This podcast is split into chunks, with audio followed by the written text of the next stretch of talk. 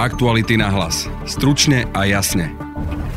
Z tohto miesta by som chcel znovu vyzvať ľudí, aby sa hlásili na očkovanie, lebo iba to urýchli uvoľňovanie opatrení, možnosti cestovania a takisto bude chrániť všetkých nás tak, aby sme sa vyhli tej tretej vlne pandémie. Vakcinácia je to, čo je odpoveďou na to, aby sme sa čo najskôr mohli vrátiť do normálneho života. Certifikáty a vakcinácia sú vstupnou bránou do tejto normálnosti. Chceme umožniť českým občanom, ktorí sú zaočkovaní, aby mohli voľne cestovať. Medzinárodný konsenzus existuje, ktorý hovorí, že vakcinácia prináša jednak bezpečnosť a jednak prináša aj chránený status, pokiaľ ide o naše životy. Vakcináciu ako referenciu dnes brali do úst či minister zdravotníctva Vladimír Lengvarský alebo šéfovia diplomácií, ktorí sa dnes stretli v Bratislave.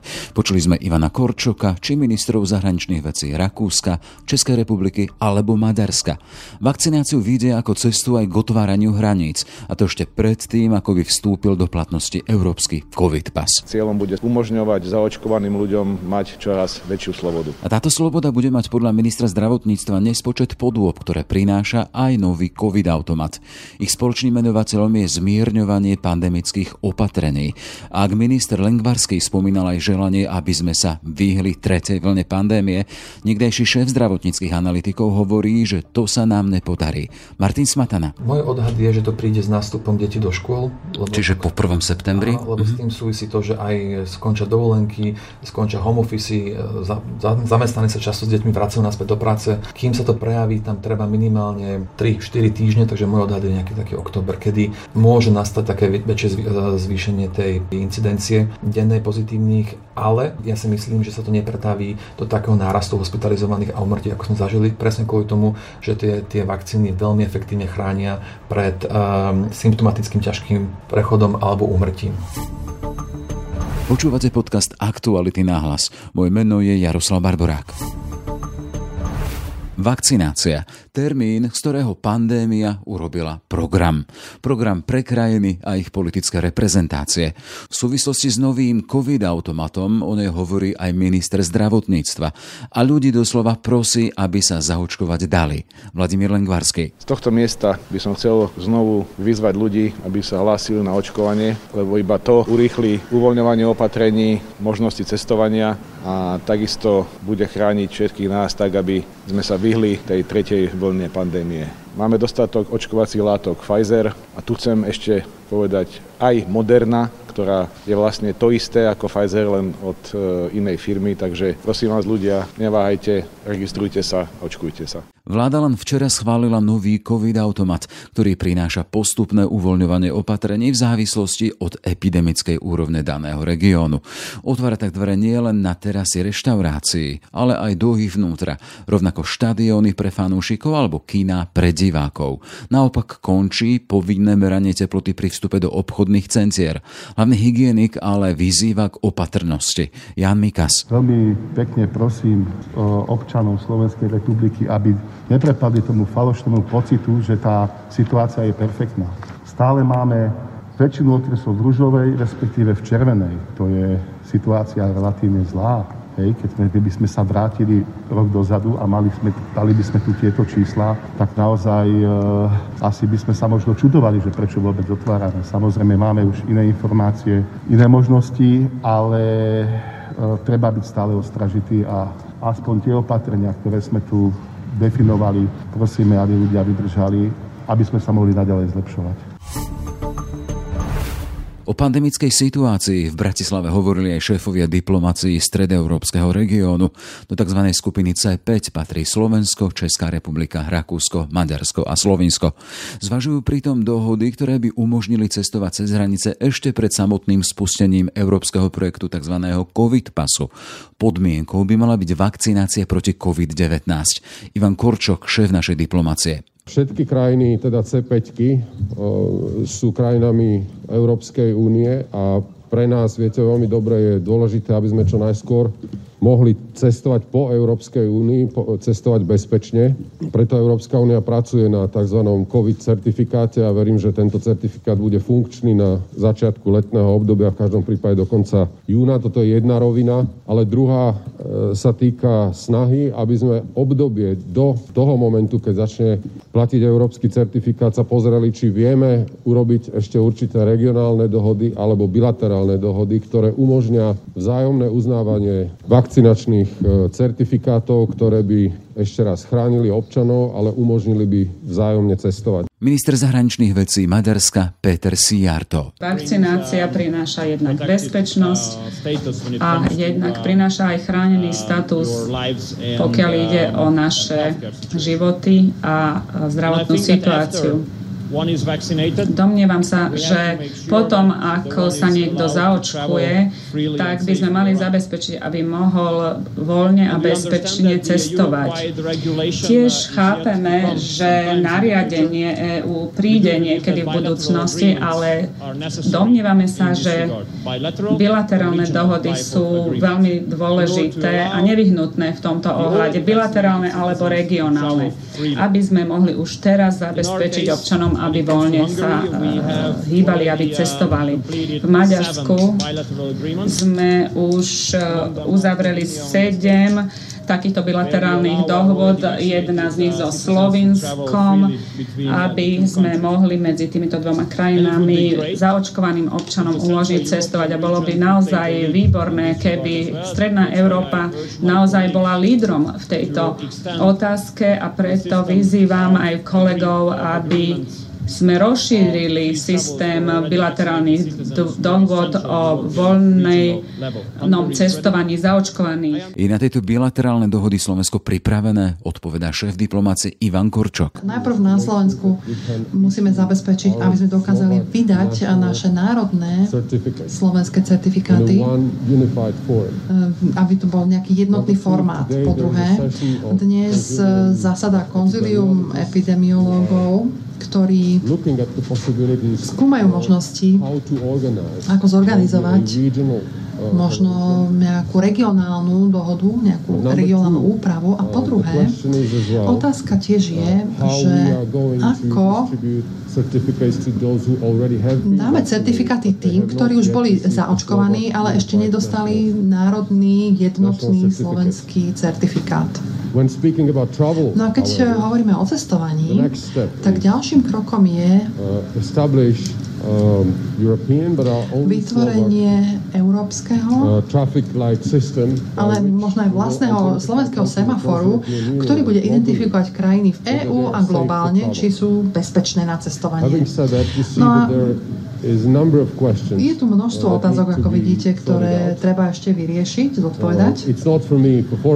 A to nie je mojou úlohou ako minister zahraničných vecí, preto som povedal na úvod, že budem informovať ministra zdravotníctva, ktorý za to zodpovedá. A keď budeme mať jasno v týchto konkrétnych otázkach, národné certifikáty pre tých, ktorí budú zaočkovaní, národné certifikáty pre tých, ktorí boli zaočkovaní, potom tento systém semaforu, potom z môjho pohľadu, a to chcem povedať, bude možnosť dopracovať sa k nejakým bilaterálnym dohodám, úpravám a máte absolútne pravdu vo vašej otázke, že zatiaľ nemám na to odpoveď, ako Slovensko bude posudzovať, ako bude pristupovať k vakcínám, ktoré neboli certifikované Európskou liekovou agentúrou. A to nebudem hodnotiť ja, viem, že kolegovia majú podobné otázky, ale je tu ochota nečakať iba na európske, ak nájdeme nejakú bezpečnú dohodu, môžeme sa zamerať aj na tieto bilaterálne dohody. Nie či, ale kedy a v akej sile. V tejto polohe sa aktuálne hovorí o tretej vlne pandémie nového koronavírusu. Vláda prichádza s novým COVID-automatom, rovnako s postupným uvoľňovaním opatrení, zabezpečuje stále viac vakcín, rovnako dáva možnosť voľby medzi nimi. Na druhej strane je však zástup tých, ktorí majú s očkovaním aj problém a k tomu už tu máme aj nebezpečnejší variant indické mutácie. Aké sú teda výhliadky Slovenska? Téma pre Martina Smatanu, zdravotníckeho analytika, svojho času aj šéfa zdravotníckych analytikov. Pekný deň, vítajte. Pekný deň, prajem, ďakujem za pozvanie. Poďme si to tak zosumarizovať na číslach. Máme tu vyše 12 000 obetí covidu u nás. Najnovšie ich pribudlo, to je k dnešnému dňu, 39, 328 nových pozitívnych testovaných z takmer 5 000 testov a vyše 1 300 000 zaočkovaných, nových zaočkovaných je 15 000 k dnešnému dňu. To je ten aktuálny obraz Slovenska vzhľadom na tú slabnúcu druhú vlnu pandémie. Chcem sa vás pýtať, ide vám z toho pokoj, z týchto čísel? Áno, určite ide, možno až na to tempo očkovania, lebo keby sme týmto tempom očkovali každý deň ďalej, tak do začiatku školského roka, čo považujem taký kľúčový milník, by sme mali prvú dávku zaočkovaných približne 60% ľudí, a či by sme museli minimálne zdvojnásobiť počet očkovaných minimálne na 30 000 denne, aby sme dosiahli 60% oboma dávkami do začiatku školského roka. To znamená, že to je jediné číslo, ktoré ma možno trošku trápi, že je primalé, ale to pravdepodobne súviselo s tým, koľko sme mali vakcín, a vieme, že tento mesiac a ďalšie práve príde oveľa väčšie množstvo, takže verím, že toto číslo, ktoré ma z nich asi najviac trápi, sa čoskoro navýši. Chcem sa spýtať, ale či to vidíte ako reálne? Ako hovoríte teda, že to tempo je pomalé. Vidíte to ako reálne, že to môžeme dobehnúť? Tak určite áno, a keď sa pozrieme na vyjadrenia ministerstva zdravotníctva, tak adresujú práve tie kľúčové problémy, ktoré som vnímal, že tam je s tým očkovaním.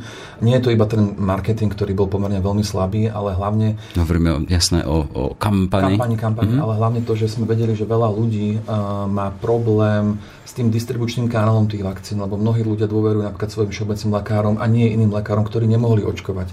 Vieme, že veľa ľuďom sa to nevedelo nejakým spôsobom dostať kvôli tomu, či už ako bývajú, alebo ako často chodia do miest, kde sú tie očkovacie centrá, čo sa teraz rieši mobilnými očkovacími tímami. To znamená, že tie najväčšie problémy, ktoré som vnímal na tej distribúcii, postupne opravujeme, takže verím, že aj veľká časť tých ľudí, ktorí sa chceli dať, ale nemohli, lebo sa fyzicky nedostali, tak sa teraz v tej vakcíne dostane. Takisto pevne verím, že tak ako sa v Spojených štátoch registrovala jedna z mRNA vakcín na deti 12 až 15 rokov, verím, že to sa stane aj v Európe, to znamená, sa rozšíri ten pool ľudí, ktorí sa môžu očkovať. Preto verím, že to tempo očkovania sa navýši. Hej, jedným z dôležitých faktorov je tá samotná dôvera ľudí v samotnú vakcínu. Vy ste tam naznačili, že tá cesta by bola ešte asi iná, keby to šlo kanálom tých ich lekárov, ktorí ich poznajú. Sú tu predpoklady na to, aby sa toto zmenilo, lebo v tých opatreniach, ktoré vidíme, zatiaľ tam nevidím nejakým spôsobom to, že by sa dával väčší dôraz na všeobecných lekárov, ktorí by boli tým kanálom očkovania. Áno, takto. Ministerstvo zdravotníctva to ohlásilo, že chce, aby všeobecní lekári mohli nejakým spôsobom očkovať. Je jedna vec, aby mohli, druhá vec tak. Je, či budú chcieť a či budú na to motivovaní. To je druhá vec, presne. A ešte tam je tretia vec, je tá logistika, ako sa tie vakcíny dostanú k tým všeobecným lekárom, lebo keď sa pozrieme na iné krajiny, ktoré už očkujú cez všeobecných lekárov, napríklad Nemecko, tak vo väčšine prípadov sú to tie vektorové vakcíny, ktoré sú oveľa ľahšie na transport a skladovanie, alebo nemusia byť mrázané pri takých teplotách. Alebo... Kľudne ich menujme, aby mali ľudia predstavu. Tak napríklad je to AstraZeneca, Johnson Johnson, takže keď sa pozrieme na Pfizer, tak ten by sa mal skladovať, myslím, že až pri minus 70 stupňoch. A on sa potom vie rozmraziť a pár dní vydrží, alebo pár hodín vydrží, ale nie je to také, že by sa to dalo nejako ľahko logisticky poslať po celom Slovensku do všeobecných lekárov. Takže toto je taká logistická výzva, ktorá sa ale zvládnuť dá aj pri tých Pfizeroch alebo Modernách, ale predsa len tie Astry alebo Johnsony boli na toto určite ľahšie. Čiže škoda, že teraz sa jedno nesačalo očkovať a druhou sa teraz dočasne prerušilo. Jasné, hovoríme o AstraZeneca. Áno. Hej. V každom prípade to celé moje smeruje k tomu, či tu my máme zarobené, v úvodzovkách zarobené na tú tretiu vlnu, o ktorej sa hovorí. Viete, tam je viacero... Tá tretia vlna, keď sa spáte zarobené, ako keby to bolo... ľudovo povedané, Či máme ingrediencie k tomu, teda, že tá tretia vlna bude pre Slovensko nevyhnutnosť, lebo vaši kolegovia hovoria o tom takýmto spôsobom. Áno, a ja sa k nim aj pridávam, lebo tam do tých ingrediencií môže byť viacero. Prvé napríklad je predčasné uvoľňovanie opatrení, ktoré podľa mňa u nás už nehrozí. Nemecko, Rakúsko predčasne uvoľnili opatrenia. Rakúsko to spravilo 8. februára, Nemecko 8. marca. Následne pár týždňov potom sa im znásobuje počet prípadov. Bolo to spôsobené tým, že vtedy ešte mali veľmi málo percentuálnu zaočkovanosť. Rakúšania mali 2,8% prvou dávkou a Nemci 8. marca 6,5%. Takže im potom počet prípadov narastol a potom museli nejakým spôsobom sprísňovať v Rakúsku v niektorých regiónoch alebo oddialovať ďalšie kroky. Na Slovensku toto to podľa mňa už nehrozí, lebo už máme približne 20% zaočkovaných prvou dávkou, čo sme videli napríklad na prípade Británie, že už môže dostačovať na to, aby sa ako tá mini vlnka po uvoľňovaní u nás už nestala. A treba si uvedomiť, že keď ako postupne sa budú ďalej a ďalej uvoľňovať opatrenia, pravdepodobne aj sa budú uvoľňovať hranice medzi krajinami Európy, tak aj keď celá Európa sa priemerne zlepšuje, máme veľké rozdiely medzi krajinami. Máme krajiny, ktoré majú počet prípadov, rozprávame o PCR testoch, 10 na milión, napríklad Island. Máme krajiny, ktoré majú 450, napríklad Švédsko alebo Litva. Takže ak sa uvoľnia opatrenia, tak stále hrozí, že sa zmixujú tie krajiny, ktoré majú rozličné rizika, a preto sa to môže šíriť ďalej medzi krajinami zľava doprava, zhora dole, ako sme to zažili teraz počas zimy a jary. Dnes máme 13. máj. Sme v aktuálnej v tom kontexte toho ohlasovaného uvoľňovania opatrení aj u nás na Slovensku.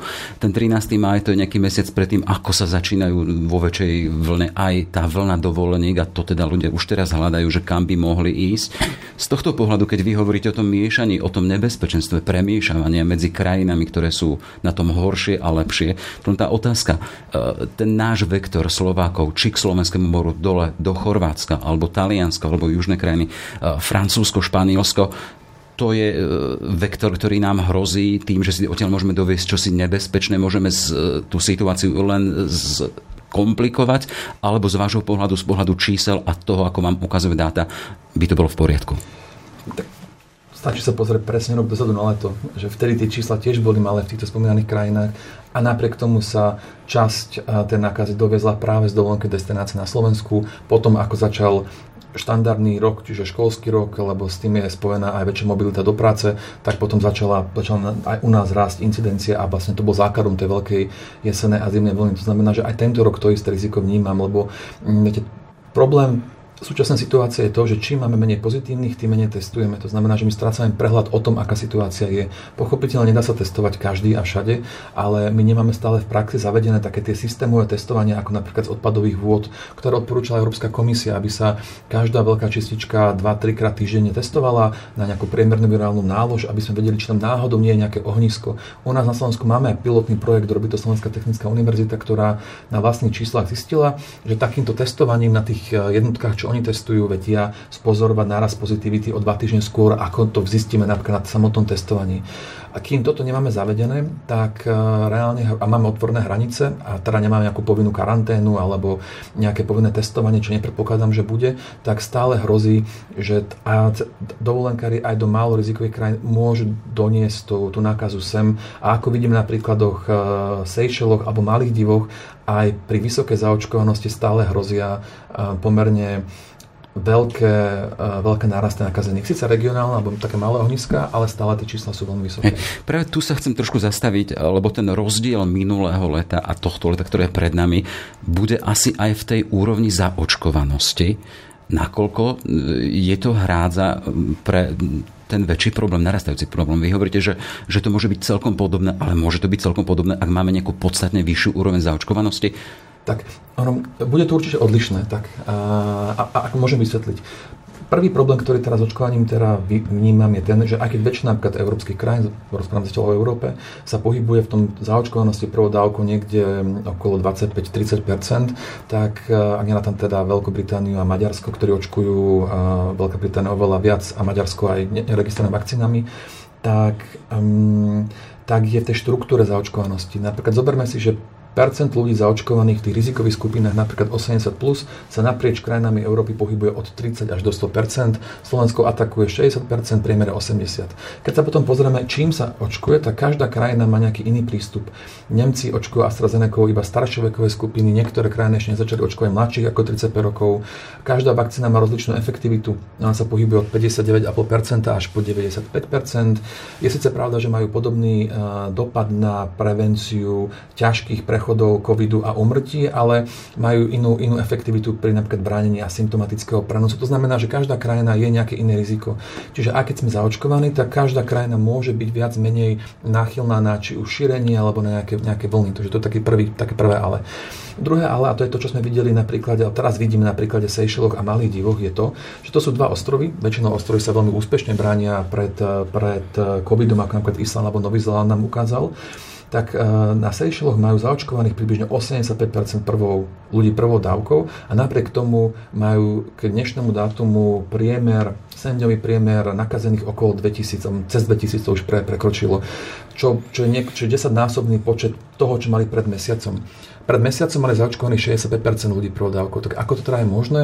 A je to dovolenkármi. Napriek tomu, že mali povinnosť PCR testu, pravdepodobne to niekto asi oklamal alebo nejakým spôsobom sa tam nastala nejaká administratívna chyba a rozšírilo sa to na tom danom ostrove do extrémnych rozmerov. A otázka je teda, ako je to možné. No a keď sa k tomu vyjadrovali ich analytici a ich ministerstvo, tak zistilo, že 80% všetkých nakazených z tej obrovskej incidencie 2000 na milión obyvateľov, tak boli nezaočkovaní, 16% boli turisti, ktorí by inak vôbec nemali byť nakazení, keď sme pri tom. Čiže ono, aj keď máme veľkú percentuálnu zaočkovanosť, my sa musíme pozerať na niečo ako koncept globálnej kolektívnej imunity, lebo toto teda sa môže diať. Aj málo ľudí, ktorí nie sú zaočkovaní, môžu spôsobiť pomerne veľké ohniska. Čo ale kľúčové povedať, to je ten rozdiel medzi minulým rokom a týmto. Keď sa pozrieme na počet hospitalizovaných alebo úmrtí na COVID na Seychelloch, na malých divoch, lebo tam rovnaký prípad, tak to nejako nerastie zatiaľ. To znamená, že vyzerá to, že sa potvrdzuje to kľúčové, očkovanie zabraňuje alebo výrazne eliminuje hospitalizácie a úmrtia. To znamená, že stále bude sa šíriť ten vírus, stále budú nejaké ohniska, stále budú nejaké opatrenia, lebo Seychelloch od začiatku mesiaca znova uzavreli obchody, služby, školy, čokoľvek, ale nebude to mať taký katastrofálny dopad na ľudské životy, čo je kľúčové, čo to je ten kľúčový rozdiel.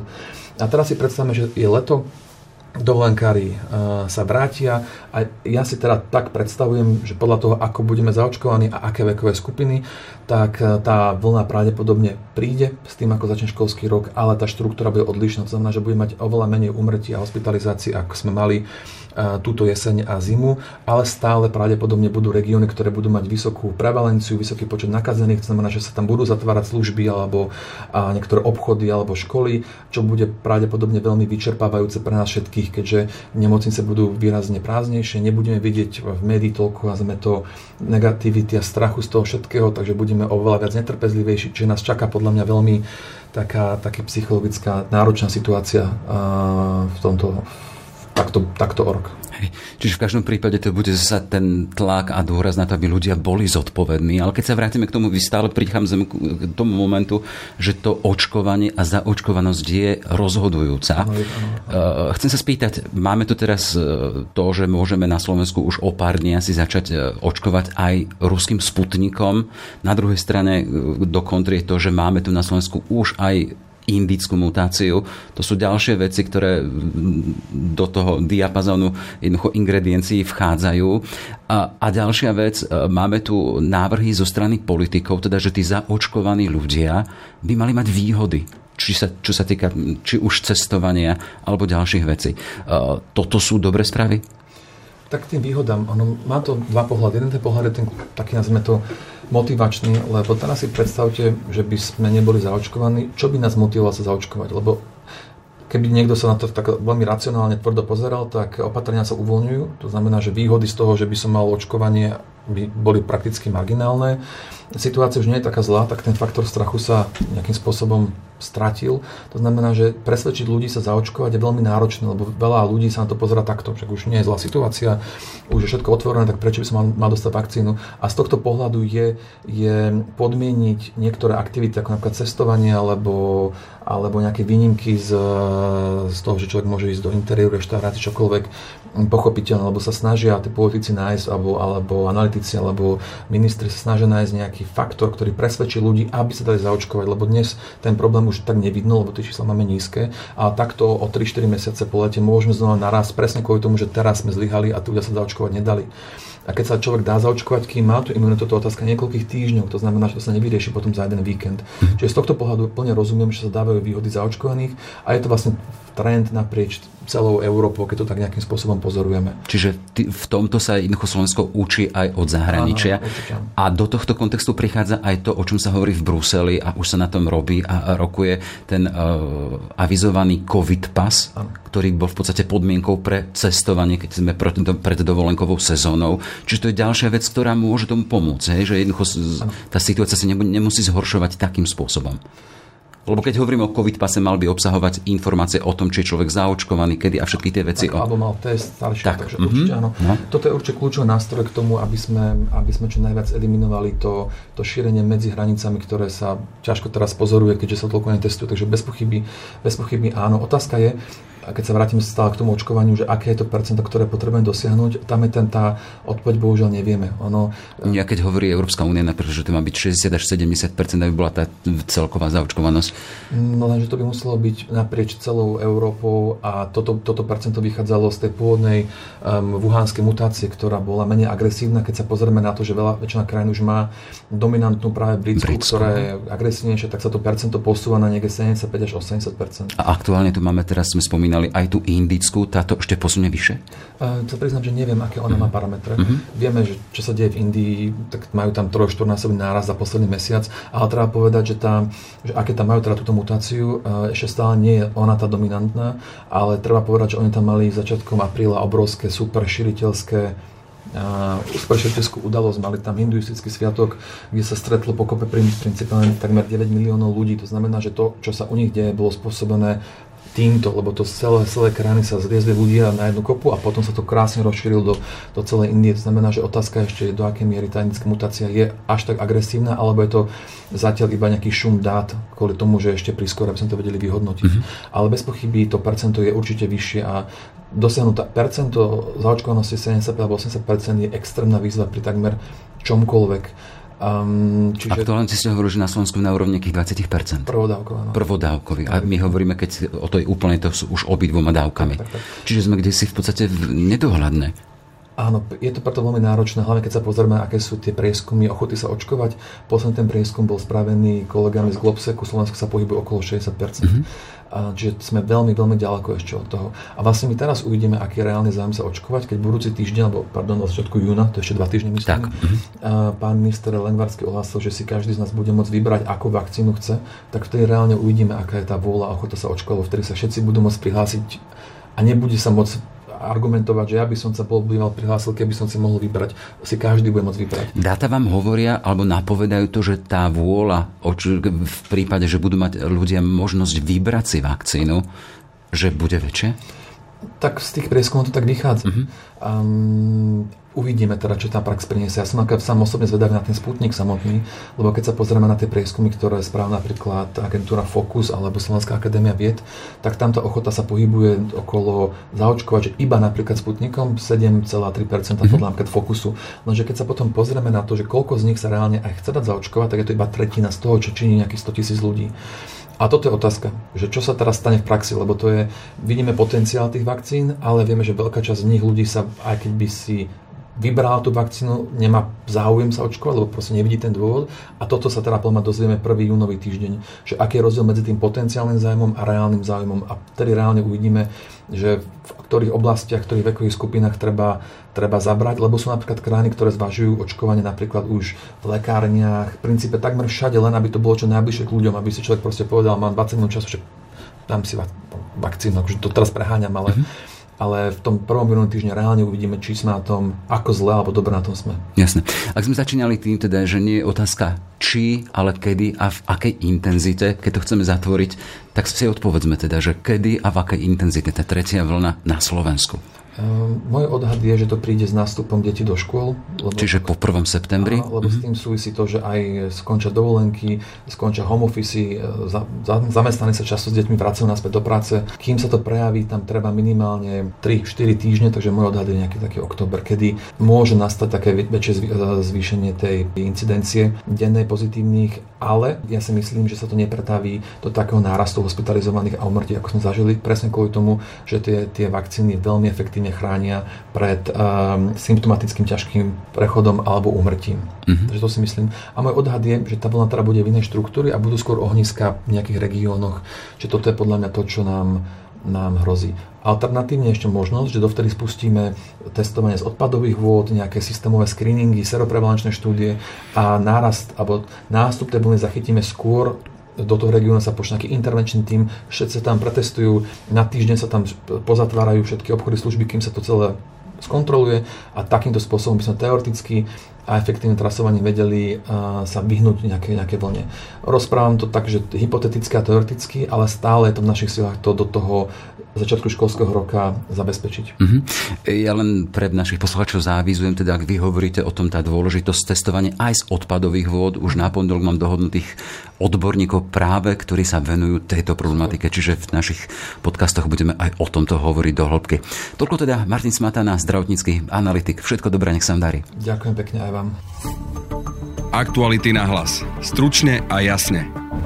Sme v závere. Už len dodám, že dnešný 13. máj je aj dňom, keď Najvyšší súd oznámil termín rozhodovania v prípade vraždy nášho kolegu Jána Kuciaka a jeho snúbenice Martiny Kušnírovej. Verejné zasadnutie bude 15. júna. Na podcaste dnes spolupracoval aj Adam Oleš. Pekný deň želá Jaroslav Barborák.